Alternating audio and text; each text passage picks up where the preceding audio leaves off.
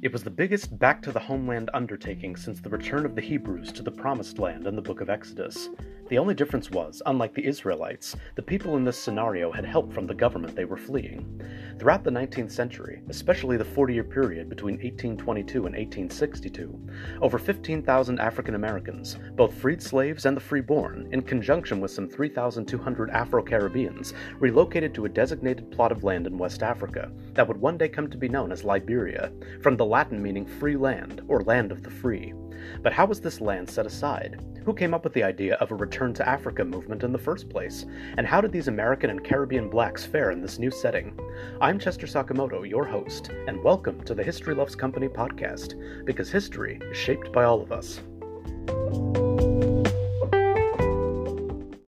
The story of Liberia is intrinsically linked with that of the American Colonization Society, or ACS for short, an organization whose brainchild the idea was in the first place.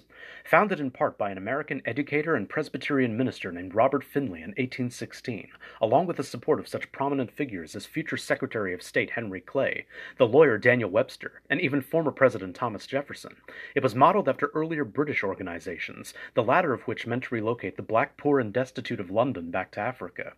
As freed slaves and freeborn blacks in America were often faced with discrimination in both northern and southern states prior to the Civil War, the ACS felt that such individuals would fare better in Africa, where they could be free and prosper.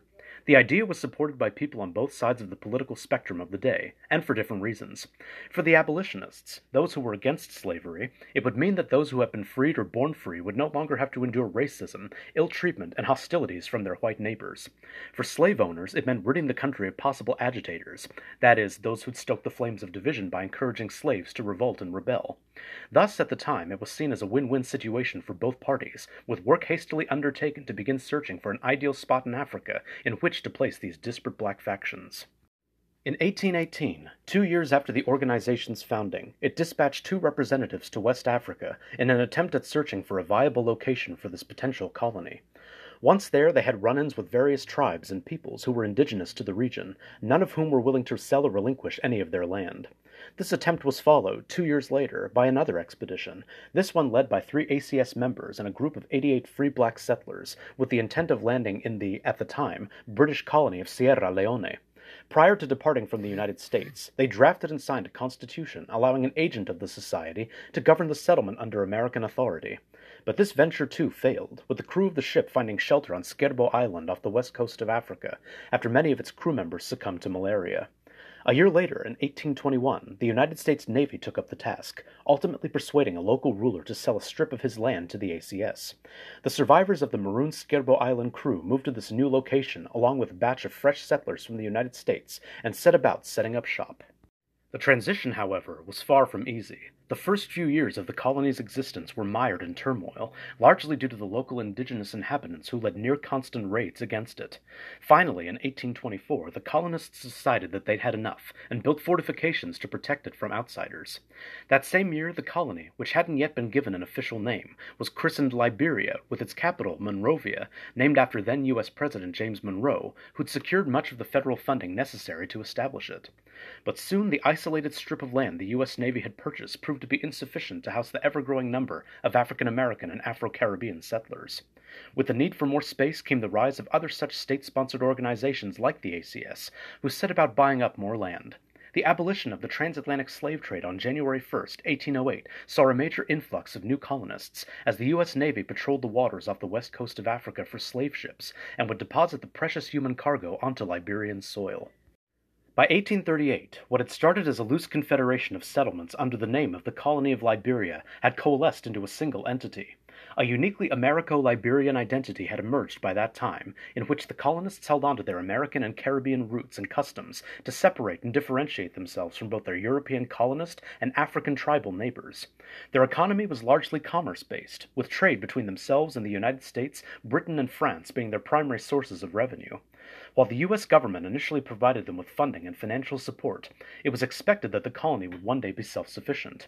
The only problem was, as it was not yet a sovereign state, it had difficulty protecting its economic interests, which the various European colonial powers surrounding them, namely Britain and France, would continually encroach upon without fear of retribution. As the United States could only provide so much diplomatic and financial support, the colonists realized that independence was the only way in which they could truly be self sufficient and protect their assets and interests.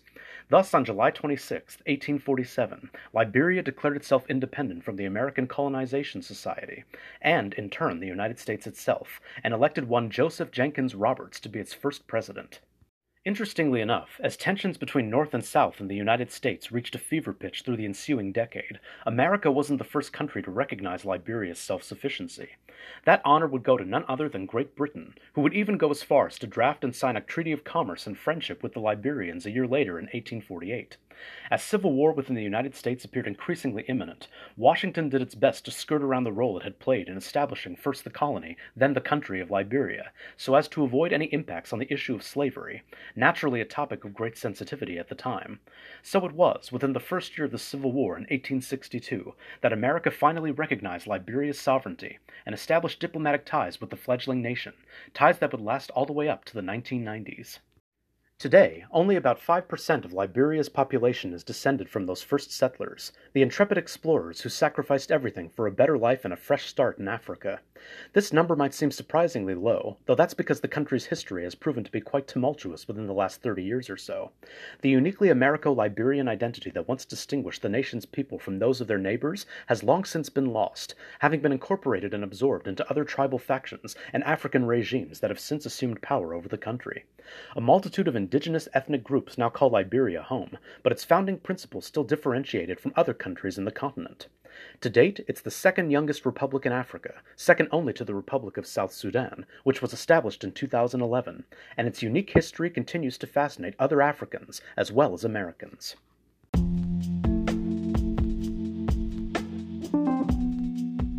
Thanks for tuning in to this brief segment on an oft overlooked African nation. Liberia's connection with the United States can neither be denied nor underestimated, despite the fact that it sadly lost its unique identity.